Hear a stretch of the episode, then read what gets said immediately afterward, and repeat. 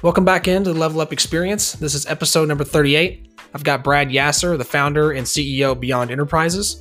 Brad is an investor, mentor, and advisor who has started and bootstrapped several companies from inception to maturity over the past 30 years. Beyond Enterprises offers strategic and technical leadership, advisory, and support capabilities to projects in all stages of blockchain implementation and development. We discuss the effects digital economies will have in the future and discuss Brad's definition of a cross reality virtual universe. Thank you to those that have rated and reviewed the podcast. Make sure to hit that subscribe button on Apple as well as follow on Spotify.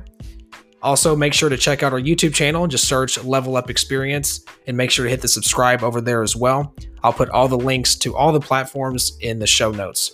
Thanks for tuning in and hope you enjoy. Um, Brad, I want to I want to start with this question. I always love this question because you get all different types of answers.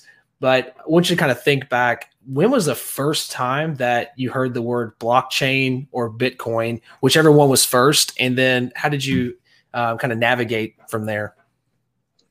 Well, those are two separate uh, dates. The first time I heard about Bitcoin was in 2009 and a friend of mine, a CTO friend of mine, sent me three files in an email and said, Brad, compile these and you're going to love what you see. So I thought to myself, okay, this is either a prank and he's going to take control of my computer or it is something interesting. So I created a safe environment, compiled and ran those files, and it turned out that they were a Bitcoin wallet, a Bitcoin node, and a Bitcoin miner. Um, now this is 2009, so I had no clue what Bitcoin is and had hadn't heard blockchain uh, at all. And I went on to uh, tinker and play with those files for um, several weeks before I actually Googled, uh, you know, Bitcoin and and um, uh, found the white paper. And there, the the mention of you know uh, cryptographic currency and, and blocks that are chained to each other and blockchain.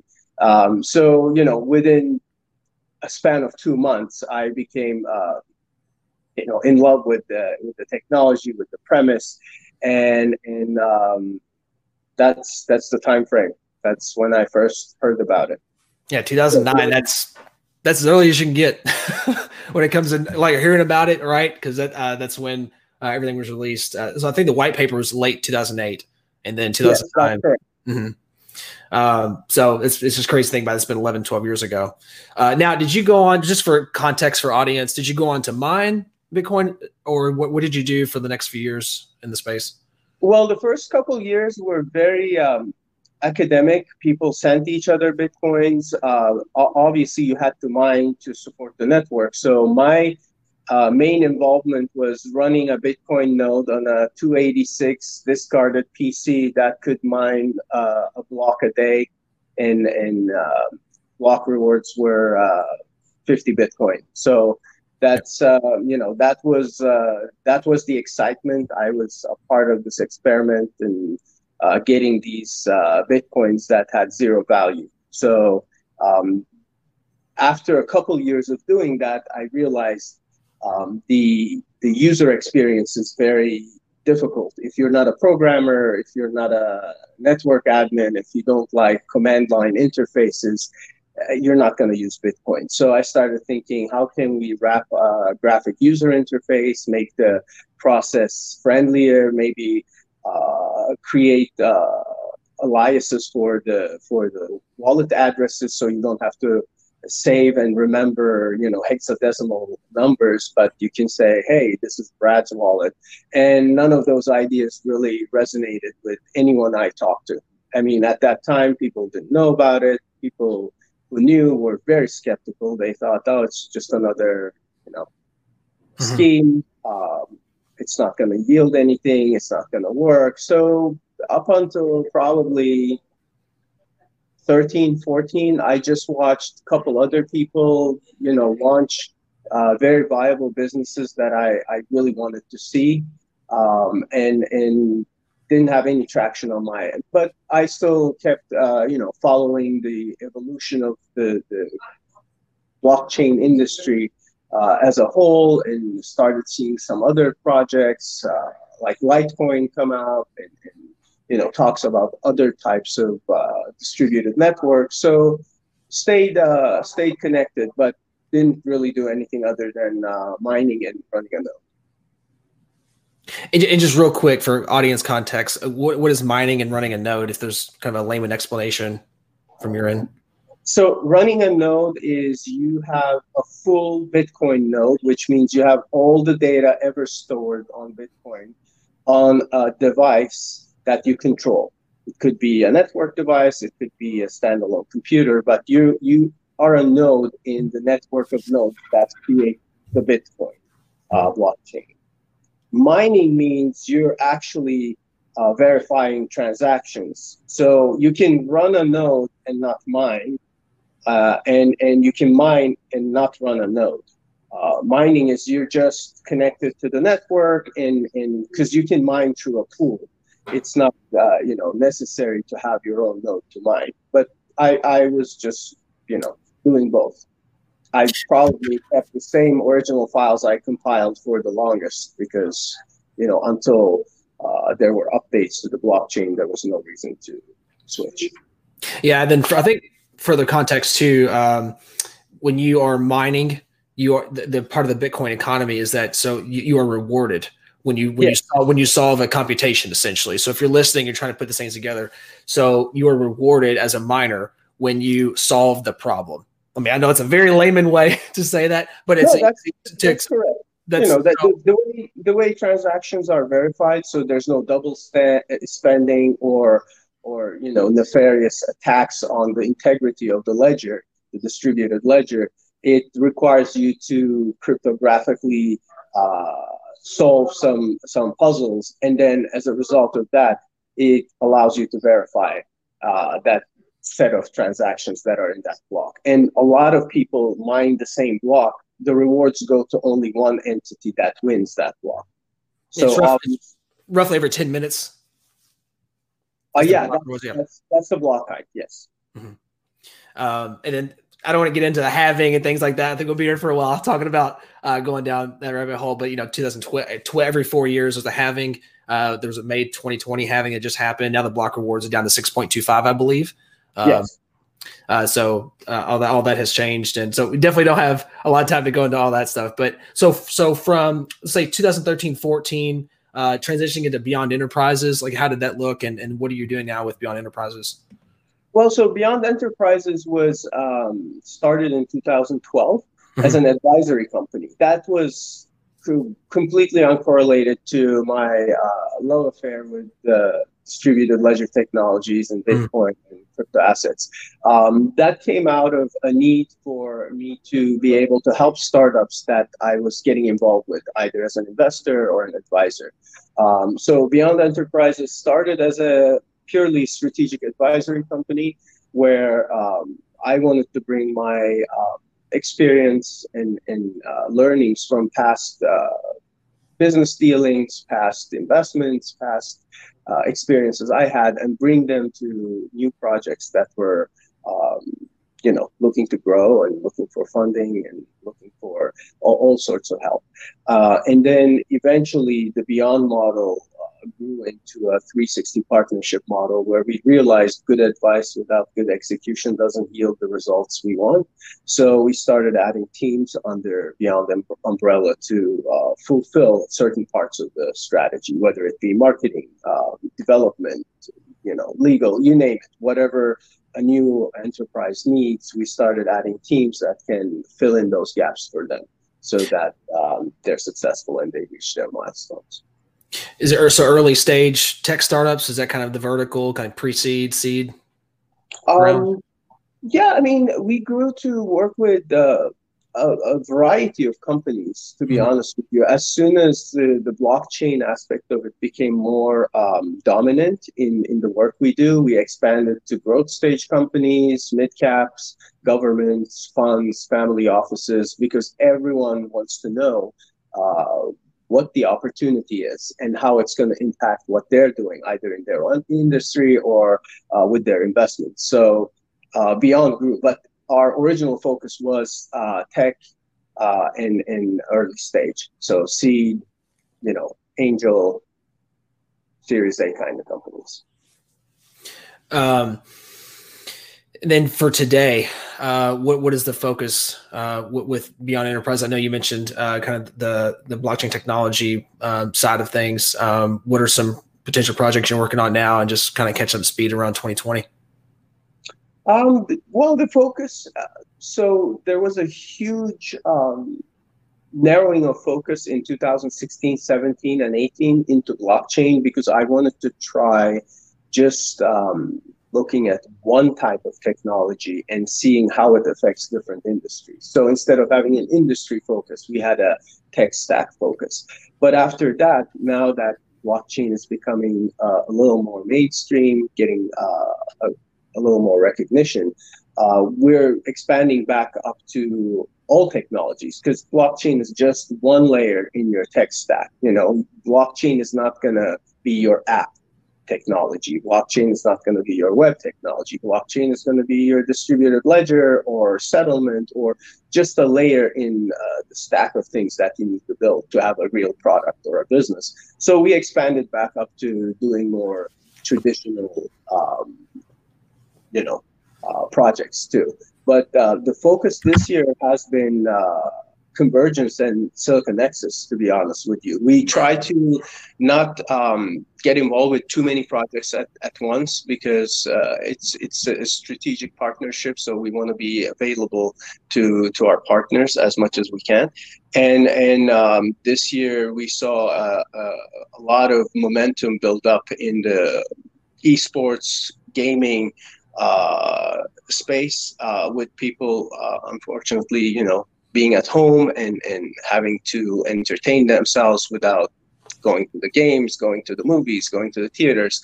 So there's a lot of demand for uh, online content, and that project embodies how you can, uh, just like you said, uh, you know, cross reality, how you can bring mobile users to to their desktops into VR environments. And uh, we've been engaged with uh, Convergence for over two over two years right now, and um, we uh, strengthened that partnership and have been focusing on that. Yeah, so so Convergence for Dimensions is developing uh, the Silicon Nexus project. Uh, we're, we're, both part of that, a part of that ourselves. Um, what is? I love asking this question because I've had a few team members on. But what is your vision? Uh, what do you really feel, or, or how how would you explain a cross reality virtual universe?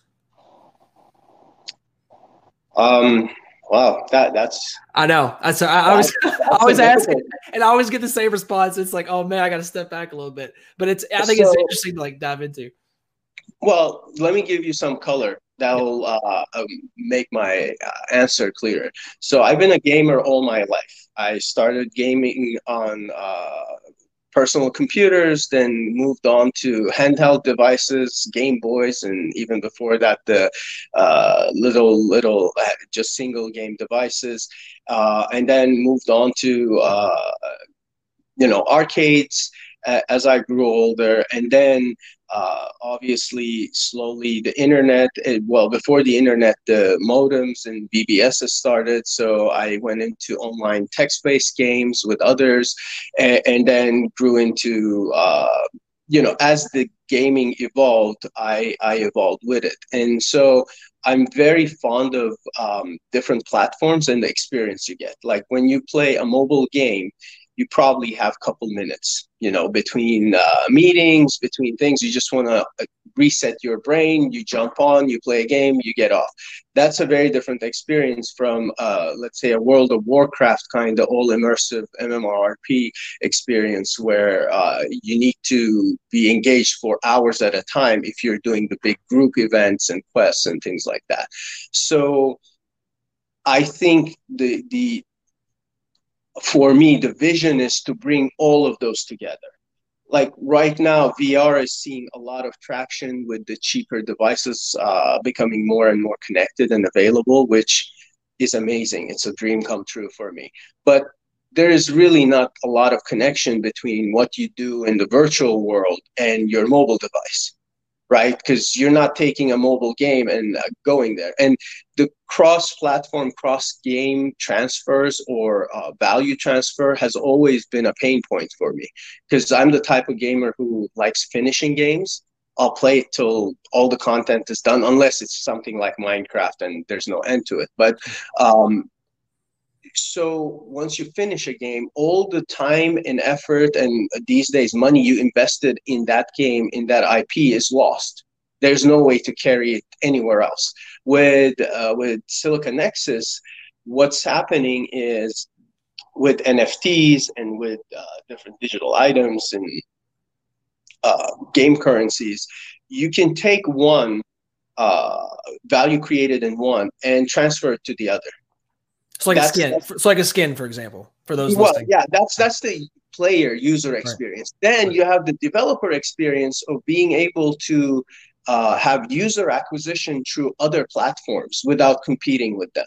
Like right now, uh, uh, an IP like World of Warcraft doesn't have any connection, any meaningful connection. There are some mobile, uh, you know, peripheral apps around it, but there's no real connection to the online world. But with a, a, a platform like Silicon Nexus, there could be an, an acquisition player acquisition model where you know some online uh, mobile game feeds into the worldcraft realm uh, online on a PC or on your console and and grows the audience. So both for gamers and for developers, it's a unique opportunity to see growth and experience uh, different IPs, different games, uh, by conserving the value created in one and being able to transfer it to the other. Yeah, like like you said, that value transfer because as as gamers, you, you, spend all this time and all this effort, and you put in hundreds, potentially thousands of hours into a game. But then, can you transfer that experience or that you know that that time of in the currency to something else? Right? And that's never really been done yet. Yeah. Yeah. So it's gonna be it, so. So obviously, I mean, I, I think I think I know where you stand on this, but you know, talk about the the connection um, with with blockchain technology and gaming and how that looks in the future. Um, I do think obviously one part of that is the, the value transfer. If you're if, if um, you know this cross reality platform once it's built, then you're able to do that. Uh, but talk about the intersection between blockchain and gaming as well. Well, I think it's the mind change from the studio owning the digital items, the assets, uh, everything you work to acquire versus the player owning it. That's the huge blockchain effect impact on gaming in my mind. Because, of course, the value transfer between audiences, between IPs is big.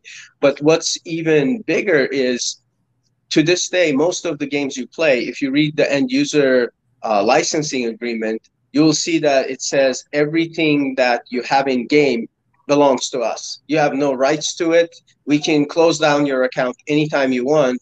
Uh, we want for any reason, and well, that's it. That, mm-hmm. You know, you could have spent thousands of dollars and tens of thousands of hours. It's gone. With the blockchain component, with NFTs and, and in-game currencies, uh, once they become more and more uh, cryptographic, you are going to own those things. So a game company is not going to be able to come and say, well, you know what? You violated this agreement. We're taking your land away. We're taking your castle away. We're taking your character away just to, you know, just to punish you. I mean, I'm sure there's going to be ways that if you are in constant breach of uh, you know expected behavior from players and users of the platform, uh, you will be uh, sanctioned.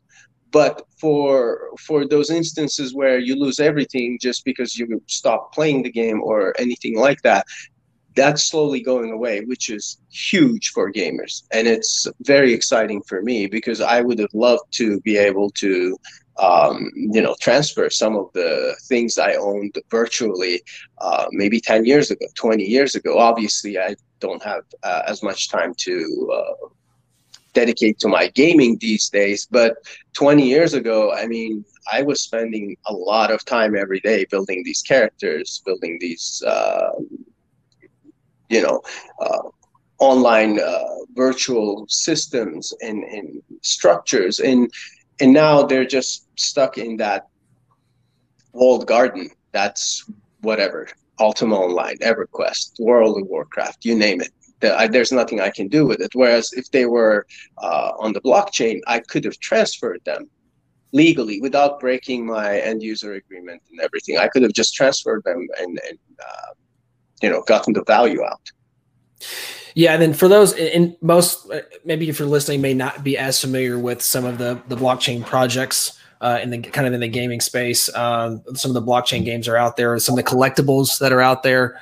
Um, obviously, obviously 2017 i think a lot of mainstream people may have heard of CryptoKitties and what happened with that just the, the value of, of, them skyrocketing. Uh, but that's an example of an nft uh, you look at like ChainGuardians you look at ethermon you look at some you know some uh, some of those blockchain games where you have those the value of those assets those digital assets. Uh, but then being able to like for example there's a project called Decentraland where you have basically you have virtual real estate and there, there's an economy to it and everything. So being able to like I don't know transfer virtual like real estate with with a collectible or something like that, and then having that tra- that that transfer of value across games, I think it's really interesting. Absolutely. Yeah, so I'm I'm really I'm really interested to see where where that goes because um, it's it's it's not obviously it's the, the the it's not a new concept when it comes to uh, a cross reality platform. Um, you know, we talk about we talk about this a, this a lot, but I mean, Second Life. Uh, what 15 I was just going to say Second Life. You just you read my mind. yeah, Life. not a new concept. I mean, been around a long was around a long time ago, right? So, but but it's but the technology had to catch up to actually put it to for for it actually to work. I guess for the mechanics of it. Yeah, and I think we're we're getting there. Even on the VR side, there are some very immersive uh, environments created now. So it's not full 3D virtual reality yet. We're not there yet, but uh, it's pretty getting pretty close. That and then I'm also interested of you know go, doing like virtual environments, kind of like uh, in the business sense, and then creating value like in, in an event, in like in a conference or a networking event, like things like that. Like all that is is I think it's much closer than uh, maybe mainstream may think. Uh, but well, I mean, if if there's a silver lining to this uh, system shock that's uh, COVID nineteen pandemic that we're all experiencing, that's one thing that's really being looked at and uh, developed right now. Because if we can't physically get together, we still, uh, I mean, we're social beings. We mm-hmm. we want to interact with each other. I mean, look at us. We're doing this. We would be doing this face to face any other time. Now we're doing it virtually. But mm-hmm. if we could have a conference virtually, of course, that would be uh, amazing because it takes out the physical proximity, um, you know, infection risk out. And even after this pandemic goes away, it's going to be uh, very interesting to see how how well you can have a virtual conference that um, not only mimics the format and, and the experience of a real conference, but evolves it into something more.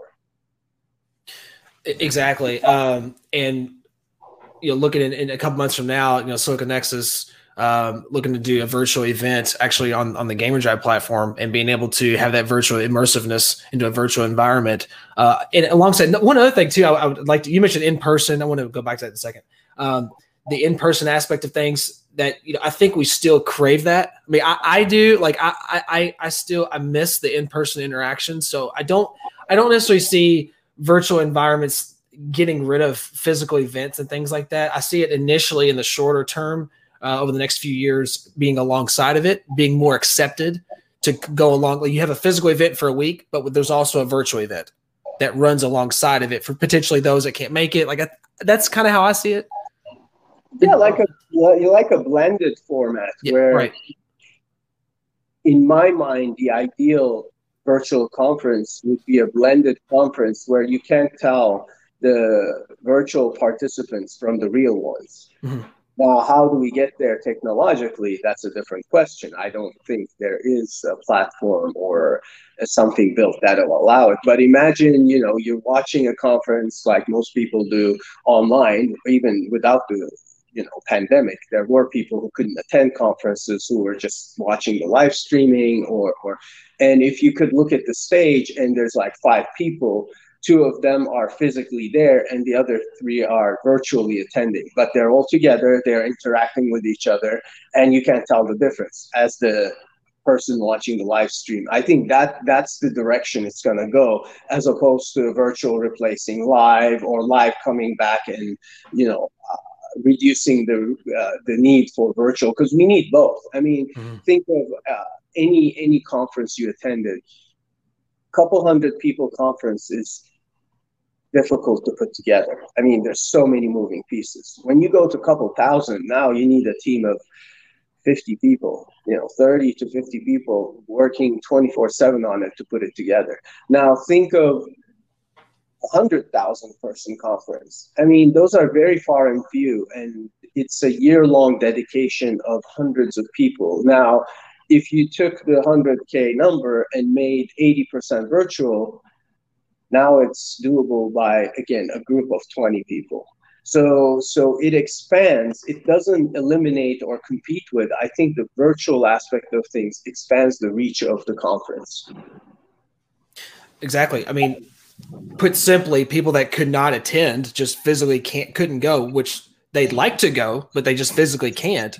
Would it would be able to do it, you know, on a mobile device or on on their desktop and be able to pop in when they can, right? And not have to physically immerse themselves in the physical world for two days and travel to get there and everything else. Uh, and then the carbon footprint along those lines too is something to think about. So, um, yeah, this is a really interesting topic. I did want to shift a little bit. Um, I'd love to get your insight. Um, obviously, working with startups for a number of years and being a part part of a number of projects and working with founders. Um, I did want to get your take on something. What would be um, say someone is a brand new startup founder, especially let's say in the in the tech space right now, uh, we see a lot of ideation happening. Obviously, as you mentioned with with the pandemic, and right now is when innovation is being pushed hard. Uh, this happened in 08 and 09 as well, where innovation was really pushed hard, and a lot of innovative innovative companies were started then. We're in that. I think we're in that same kind of pocket. So having said all that, like what what are some what is your you know one piece of advice for for startup founders uh, to be able to get something off the ground, get some momentum uh, with the experience you've had?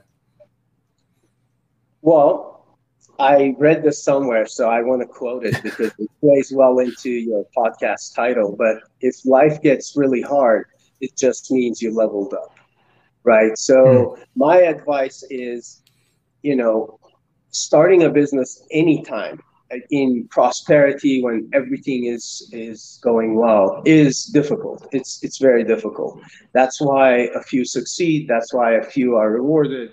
And anyone who's been an extremely successful entrepreneur can tell you it's probably the most difficult thing they did in life I mean, it's it's it's nothing compared to working for someone else or being a part of a, a, existing business or or a great team. Those are amazing things and and build up your personality. But going at it alone as an entrepreneur is the most challenging thing you can do. So you have to be resilient and and nimble, right? I mean, you have to pivot. Uh, you have to be very cognizant of, of how much time you have.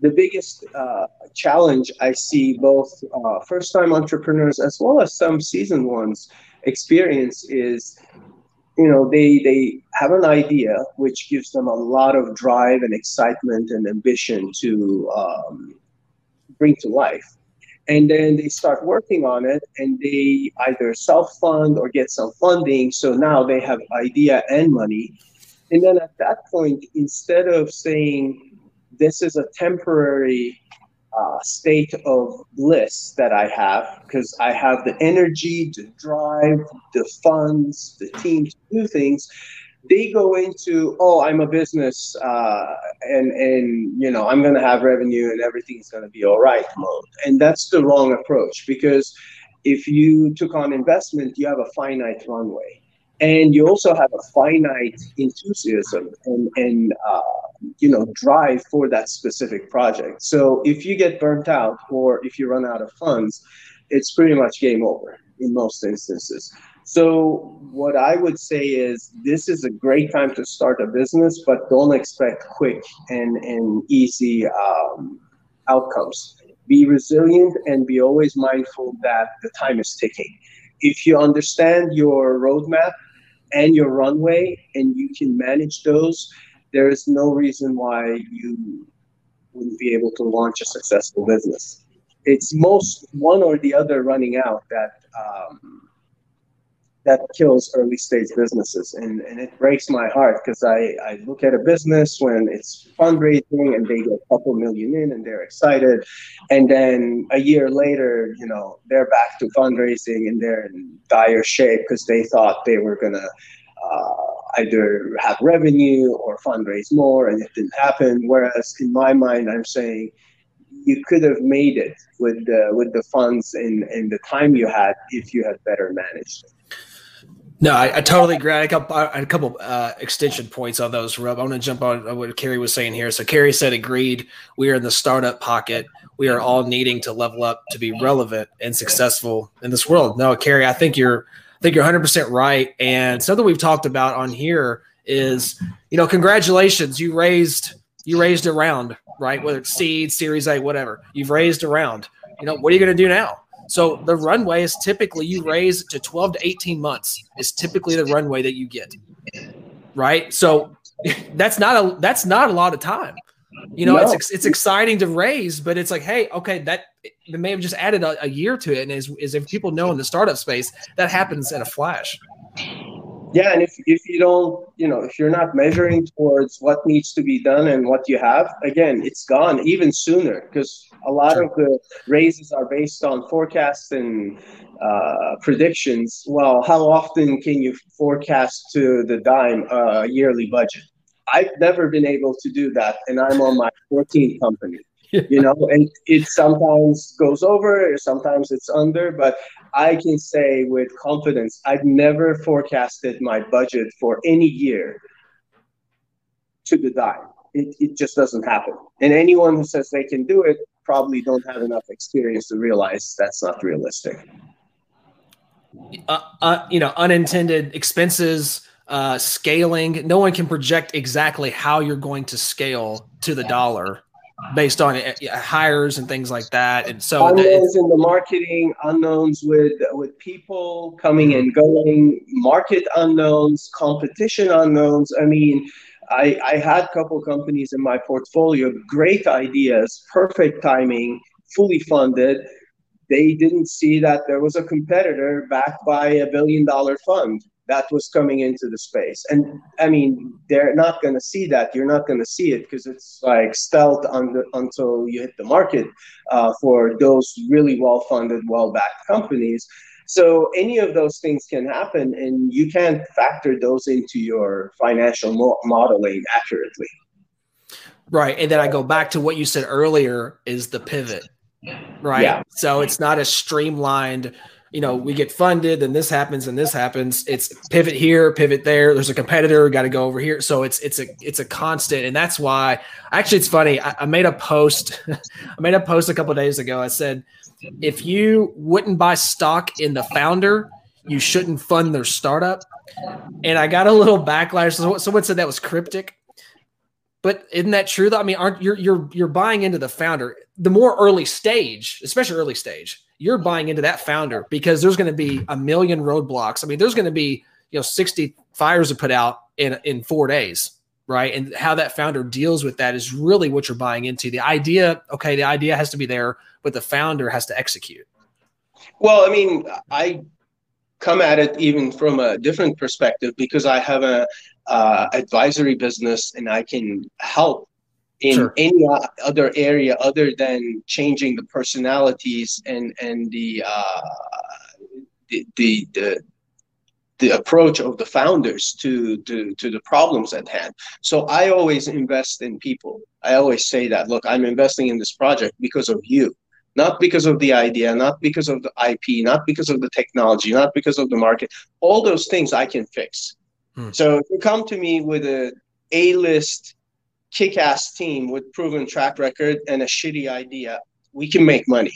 because we can change the idea, we can rebuild it, market it in a way that uh, makes it more consumable, and and there's so many ways you can fix any other issue than founder issues and personnel issues because it takes a long time to re-educate do an attitude adjustment with people and most startups don't have five years for the founders to grow and mature and uh, you know become become who they need to be for that business to be successful.